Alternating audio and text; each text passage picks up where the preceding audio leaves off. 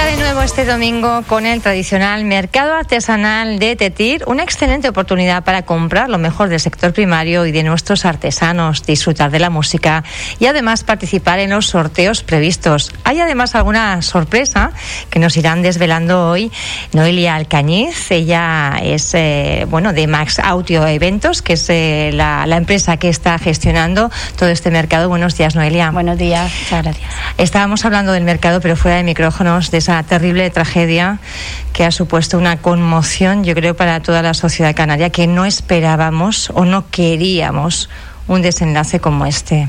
Creo que ninguno esperábamos el desenlace porque eh, teníamos la esperanza, ¿no? De toda esa trama que había que tuviera un final, aunque fuera malo, ¿no? Pero que hubieran marchado. Pero esto yo creo que, que ninguno esperábamos. Y yo por lo menos estoy sin palabras desde ayer, me he quedado bastante conmocionada. Yo creo que sí, que, que nos está costando expresarnos Sí. eh, y sacarnos además esa tristeza infinita de alguna forma, ¿no? Que nos va invadiendo y nos viene además, bueno, pues las imágenes, el imaginar a esa madre Beatriz eh, que ahora mismo lo que está, lo que está sufriendo, ¿no? Ese dolor que, que yo creo que no nos podemos poner casi casi ni un segundo en, en la mente y en el corazón de esa persona. Yo creo que todas las madres pensaremos lo mismo, ¿no? Creo que no hay mayor dolor que, que ese, ¿no? El que se le puede hacer a una madre. O sea, creo que es lo más horrible que se le puede hacer a una madre. Horroroso. Bueno, pues el sentir de la sociedad eh, canaria majorera también con, con esa familia y Beatriz Zimmerman, la, madre de las pequeñas. Ana Olivia, vamos a centrarnos ya en el tema que nos, que nos eh, lleva hoy. Es ese mercado artesanal de Tetir que vuelve de alguna forma este domingo con más de medio centenar de, de puestos que van a estar eh, activos. Sí, tenemos 50, 50 puestos distribuidos en artesanía, producto local, tenemos arte, fotografía, hay una gran variedad de productos, productos kilómetro cero, ¿no? Entonces, bueno, en cada, en cada edición, aunque tenemos productores eh, locales asiduos, pues intentamos también dar cabida a diferentes artesanías o productos de, de la isla por tener un poquito de, de variedad, ¿no? Pero... la cobertura es de 50, 50 carpas. Luego tenemos el rincón gastronómico también, que es el, eh, lo tenemos siempre ubicado en la parte alta de, de la plaza con cerveza artesanal. Eh, tenemos eh, a Demian de La Jaira que lleva unas tapitas de gastronomías. En esta ocasión se incorpora Manu con el Muca Muca también. Entonces, bueno, el rinconcito gastronómico que es uno de los Atractivos también, Sí, ¿no? De alguna forma, de las principales novedades. Y es ese riconcito que la gente puede pasar y degustar, pues, eh, cosas muy selectas, vamos a decir, ¿no? Sí, claro. Eh, ¿Qué les dicen los, los artesanos y los productores? Porque realmente que exista y se dinamice este tipo de, de mercados que constituye, pues, para algunos su casi casi su principal canal de venta, ¿no? Y de, de forma de llegar a las mesas de las familias majoreras. Bueno, ellos, para ellos es bastante importante, sobre todo el mercado de Tetir, por la afluencia de público que tiene, ¿no? la repercusión.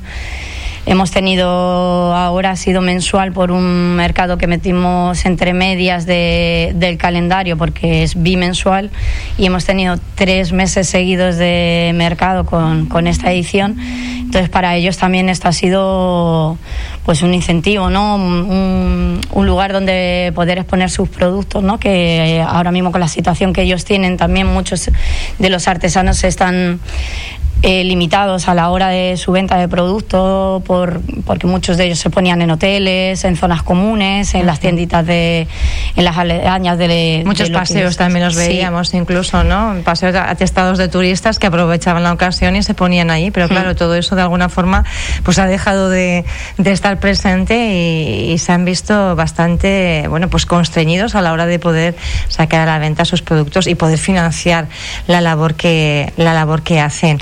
Noelia, ¿qué más cosas vamos a tener? Porque hay sorteos también. Sí, Eh, tenemos eh, colaboraciones, ¿no? Tenemos colaboraciones con Casa Fausto, Casa Tita, el Guachinche, que nos dan unos bonos de almuerzos y, y cenas para dos personas que sorteamos con lo- el público asistente que, compra, les dan un- una participación y entran en el sorteo. Eh, luego tenemos también Fresh Olsen, siempre nos colabora con un pasaje de, para dos personas con coche para viajar entre islas. y las cestas que tenemos, kilómetro cero y mm, y cestas de artesanía. Cada, cada expositor colabora con, con un detallito y bueno, pues preparamos unas cestitas que, mm, que, se sortean. Tenemos tres, cuatro, cinco sorteos de, de cestas, más luego las colaboraciones. O sea, un montón de incentivos para que las familias aprovechen el domingo y se acerquen hasta este mercado artesanal de TIR. Saludamos también a la edil de turismo del Ayuntamiento de Puerto del Rosario, Sonia Álamo, que se incorpora ahora mismo. Buenos días. Sonia. Buenos días. Estábamos ya casi casi adelantando todo el programa del mercado artesanal de Tetir y de la importancia además de dinamizar este tipo eh, bueno pues de encuentros que permiten sobre todo al sector primario canalizar y poder vender ¿no? Eh, todos los productos que tienen que en esta pandemia hemos visto pues que estaban muy muy limitados. Sí, sí, ¿no? y al final se ha convertido en, en un escaparate, ¿no? También para, sobre todo para el producto kilómetro cero, para la gastronomía en general eh, consolidando más, si cabe, la parte de, artesanía que, siempre ha estado presente de manera tradicional en el mercado de Tetir, ¿no? Y bueno, al final conjuga eh, una cosa con, la otra, ¿no? El producto kilómetro cero, el producto de aquí, el producto local, esos, esos quesos, esos vinos, eh, aceites, cervezas artesanales que tanto nos gustan llevarnos en el mercado de Tetir, siempre intentamos tener en ese mercado de Tetir pues la cita para intentar mantener nuestro stock de, alimentos preferidos de, nuestros productos de aquí para podernos eh, compartir con, la familia, ¿no? Sobre todo en estos momentos que ya empezamos a tener un poquito más de, actividad, de encuentros y, demás. Todo en entornos seguros también ahí se tiene, bueno, pues eh, la seguridad también es una de las principales premisas y ustedes eh, estarán velando porque se porque se cumplan bueno todas las normativas de, de COVID y evitar los, los contagios tan temidos. ¿Hay alguna otra actuación también que es una sorpresa? No sé si la quieren desvelar ya. Tenemos la presentación de, de Geray de León, va a presentarse un nuevo single, Enséñame, contactó con nosotros porque tenía en mente el, proyecto y bueno, debido a la situación que tenemos actualmente, el mercado de Tetir tiene bastante repercusión y pensamos que tenía cabida para ello. Entonces, tenemos la, presentación del single y luego después también tenemos la actuación del, del grupo que no me quiero olvidar Mojo Club, siempre tenemos un poquito alguna actuación de música de ambiente por el tema de la prohibición al baile y todo esto el mercado de Tetir es más tradicional a, a nivel musical ¿no? de parranda más grupos folclóricos ¿no? En esta ocasión pues queremos mantener un poquito la, la, música en directo mientras la situación sanitaria no lo va permitiendo para luego poder volver a retomar pues nuestras típicas mm. parranditas y nuestras actuaciones folclóricas.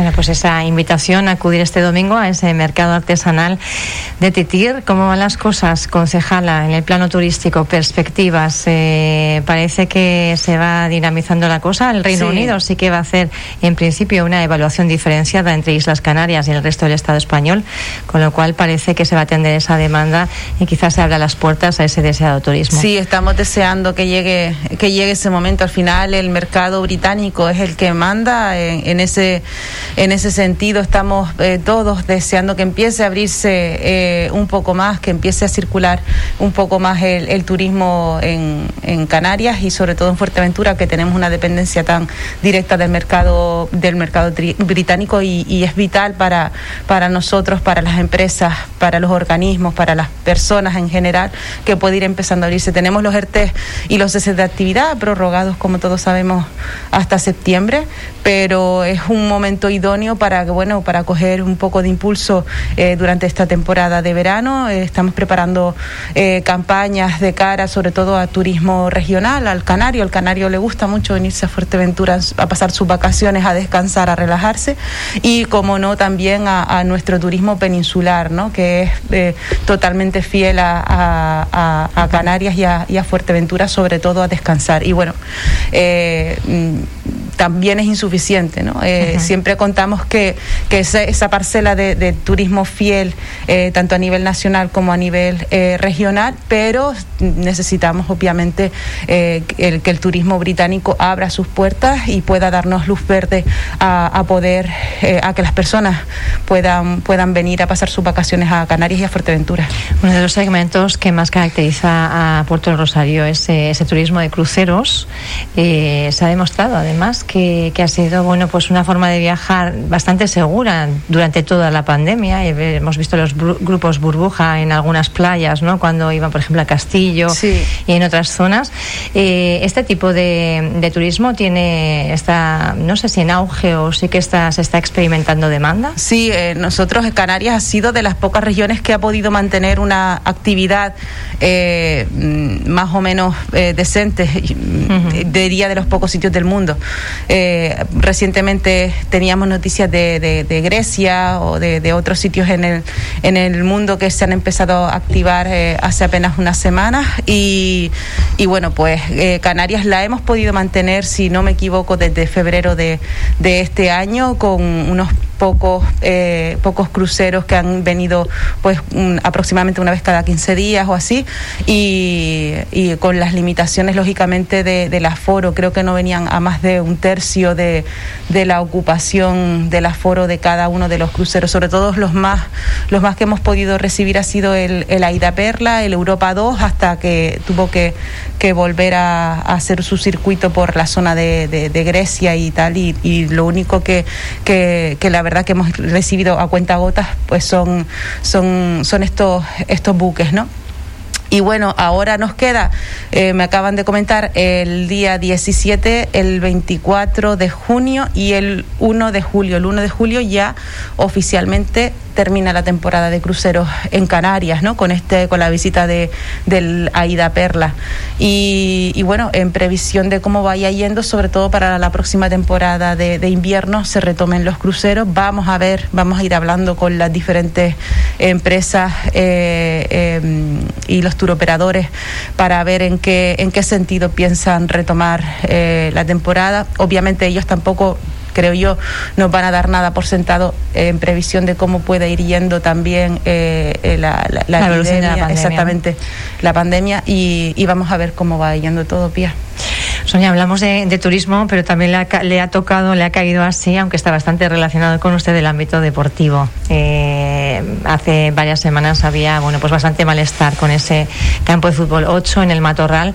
Sé que usted fue la persona que se reunía con los vecinos. Parece que ha logrado apaciguar las aguas. sí, estamos trabajando con eso. ¿Cuáles son un poco los compromisos que se, a los que se ha llegado y, bueno, en, qué ámbitos se está trabajando? Sí, nosotros nos reunimos tanto eh, el, alcalde como yo con, los vecinos representantes de las dos asociaciones, sí que tengo que decir eh, que mm, no solamente por limitaciones de, de, los aforos y de las medidas sanitarias, pues lógicamente los representantes municipales nos tenemos que reunir con representantes de las asociaciones de vecinos. Lo digo porque habían personas allí que nos estaban increpando que solo nos reuniéramos con, con, con representantes de las asociaciones de vecinos es que no puede ser de otra manera. Nosotros no nos podemos reunir con las 3.000 personas del pueblo, eh, digo las 3.000 personas del barrio, quiero decir. Entonces, bueno, pues partiendo de esa base, eh, ellas, eh, los representantes... Hay dos asociaciones que están constituidas desde hace tiempo, tienen sus representantes, sus y ellos son presidentes, sus juntas, y de alguna forma son las voces, ¿no? Exactamente, no nos podemos reunir con todos. Entonces, pues de ahí un poco viene, viene esta, esta, estas palabras, ¿no? Esta, mm. esta reflexión. Nos gustaría reunirnos con todos, está claro, pero al final tienen que haber unas voces que con las que nosotros pues tengamos que, hacer pues nuestras, eh, nuestros mensajes, tenemos que, hablar eh, y después ellos trasladarles, lógicamente, como, como los portavoces que son al resto de los vecinos. Y bueno, pues mantuvimos una reunión, eh, yo creo, y, yo creo que por parte de ellos también me trasladaron, que yo creo que fue bastante fructífera. Nos hemos comprometido a que el día 1 de julio esté habilitada el campo de fútbol del Matorral para que los niños del pueblo, tanto en horario de mañana como de tarde, puedan eh, jugar eh, dentro de las instalaciones del campo de fútbol. Partimos de la base, Pía, que un campo de fútbol es una instalación deportiva que bajo la ley canaria del deporte tiene que estar mm, en unas condiciones óptimas, tiene que quedar pues bajo, bajo la tutela de, de las instituciones, no pueden quedar abiertas permanentemente, permanentemente. que tiene que haber bueno pues un cierre, un horario y alguien además que, que esté de alguna forma vigilante que con este tiempo de COVID además la precaución debe ser más extrema todavía, ¿no? Claro, eh, ese fue el mensaje que intentamos sobre todo el alcalde y yo trasladar a los vecinos, ¿no? Entonces que se queden tranquilos, que nosotros estamos haciendo todo de nuestra parte para habilitar un contrato a una empresa porque que tiene que hacer eh, el cierre y apertura de esta instalación, además de lógicamente de, de, de la limpieza, ¿no? Y, bueno, pues el compromiso ha sido que el 1 de julio esté habilitado eh, esta instalación hasta el 30 de septiembre. Nosotros, eh, la idea eh, de gestión que tenemos con esta instalación es, como cualquier otra instalación de Puerto del Rosario, instalación deportiva, que quede a expensas del ayuntamiento su cierre y su, y su apertura como pasa con el Estadio de los Pozos, como Estadio de Risco Prieto, como cualquier eh, instalación deportiva como lo Oasis, que tiene sus horarios para apertura y cierre, y que se ponga a disposición, sobre todo de los clubes que son quien realiza un, un, uso de estas instalaciones de deportes federados, con unas, eh, con unas reglas, con un reglamento, con un control de aforo, más si cabe ahora con la situación que estamos viviendo del tema de la pandemia. Entonces siempre tienen que haber eh, un, un, control en los accesos en todas las instalaciones deportivas. Claro, lo que pasa es que aquí el problema viene de que antes era una pista multideportiva que todo el mundo usaba porque se practicaba deporte, fútbol, patines incluso y estaba siempre abierta. Claro. Y ahora de alguna forma, bueno, pues la ciudadanía se queja, ¿no? Eh, sobre el fútbol federado y qué, y qué espacio nos dejan a nosotros. Es, comprensible. Eh, por esa parte también estamos trabajando. Pía, hay una cancha en la entrada del pueblo, eh, está ocupada por un club de tiro con arco desde hace ya bastante tiempo, ¿no? Y, esta concejala, junto con el alcalde, se ha dirigido a, este club y muy a mi pesar le hemos trasladado la decisión de que tienen que marcharse de allí porque hay que poner ese espacio a disposición de, los niños del, del, barrio, del pueblo y eh, estamos ya de manera bastante encaminada a buscándoles una alternativa a que desarrollen su actividad en otro sitio que pueda adecuarse mejor a la práctica de tiro con arco. El tiro con arco hay que desarrollarlo preferiblemente, aunque eh, también puede ser eh, en otro tipo de superficies que estén bastante eh, delimitadas, que tengan protección y demás, en una zona que sea abierta, que no haya no haya peligros, que, que, no esté en el centro del pueblo, como está en este caso en, esta cancha, y esta cancha eh, mm, devolverla, por decirlo de alguna manera, eh, que siempre fue un espacio municipal, eh, que quede abierta al uso público y que se le dé el uso de cancha de, baloncesto. ¿no? Y bueno, pues en eso estamos trabajando. El día 1 de julio, estas personas, este, este, este club, previsiblemente ya pondrá a disposición de, de, de los niños, del pueblo pues estas instalaciones y ellos pues quedarán poco a poco irán reubicándose en este sitio que estamos que ya estamos ya encaminando a una última cuestión también los parques infantiles, sé que no le compete directamente, pero hay algún PFAE que está actuando ahora mismo eh, en el terreno. Por lo que tengo entendido, sí, de manos del compañero eh, David Perdomo, están haciendo unas actuaciones en este eh, en este espacio, eh, pero no sé exactamente en qué en qué términos, ¿no? pero sé yo sé que no le compete, pero sí, tenía que preguntar por un poco de alguna forma pues la información de lo que sé que sé que están allí, sí, no sé exactamente qué es lo que están haciendo, porque ya con mis cinco áreas ya tengo pies, tengo bastante Por eso le decía lo de deportes que encima, bueno, le ha caído porque yo sé que usted es deportista y de alguna forma, bueno, pues está relacionado con, con su propia actividad diaria, ¿no? Pero pero no ha sido algo fácil Gil. A mí el deporte me gusta, llevo varios años practicándolo eh, de, manera, bueno, de, forma eh, aficionada, vamos, no, no de carácter profesional. Y, bueno, en su momento el alcalde y el equipo de gobierno creyeron me están que diciendo por aquí que es usted una crack del deporte. Bueno, no creo que sea para tanto, me gusta. Un chivatazo aquí del compañero Francho Morales. Sí, Francho, es un crack, sí que es un crack, sí que es un crack. Y, nada, creyeron que era yo. Bueno, yo entre en estos tres meses, casi cuatro, eh, he venido haciéndolo lo mejor posible. La gestión de deporte no es fácil. Eh, hay que estar eh, nadando y nunca mejor dicho eh, y guardando la ropa, ¿no? Vamos a ver si se van solucionando las cosas, por lo menos siempre que hay diálogo, yo creo que se puede llegar a, acuerdos. Bueno, una invitación que hablábamos del mercado de Tetir, hemos hablado de muchas cosas más también, pero vamos a concluir con esa invitación para que las familias, bueno, pues que sepan que hay una alternativa de ocio, bueno, saludable también, ¿verdad? Porque pasear entre los 50 stands, de los 50 puestos, pues también es un poco de vamos a decir, de movimiento y además hacerlo, bueno, pues eh, entre los mejores alimentos, eh, lo mejor del sector del, producto primario, también el artesanal y disfrutando de música y de sorteos.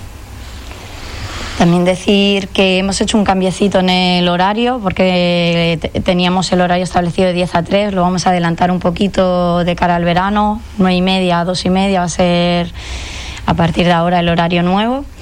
Y para los peques también vamos a tener una visita de personajes de Star Wars y unos talleres eh, están relacionados con el reciclaje por el reciente Día Internacional y son unos talleres basados en darle vida, a segunda vida a cualquier material de reciclado que tenemos en casa y juegos elaborados solo con material de, de reciclaje también. ¿Soye? Nada, lo mismo en, la línea que comentaba Noelia, hacer una invitación a, las personas, eh, no solamente del municipio de Puerto de Rosario, sino también de, cualquier rincón de la isla, a que vayan, a que acudan este domingo a nuestro mercado de Tetir, que tenemos preparado pues los productos de, siempre, los que siempre pueden encontrar eh, en este mercado y también, eh, obviamente, pues las sorpresas y, los talleres que, en fin, que pueden disfrutar de un domingo en familia y, hasta las dos y media como bien estaba comentando Noelia, y después, pues lo que, lo que se tercia, ¿no? Mucha gente opta por comer por allí y demás, pero sin duda para pasar un, domingo tranquilo eh, en familia, ¿no? Noelia Alcañiz y Sonia Lamo, gracias por estar con nosotros y por esa invitación que nos cursan. Gracias. gracias. a ti.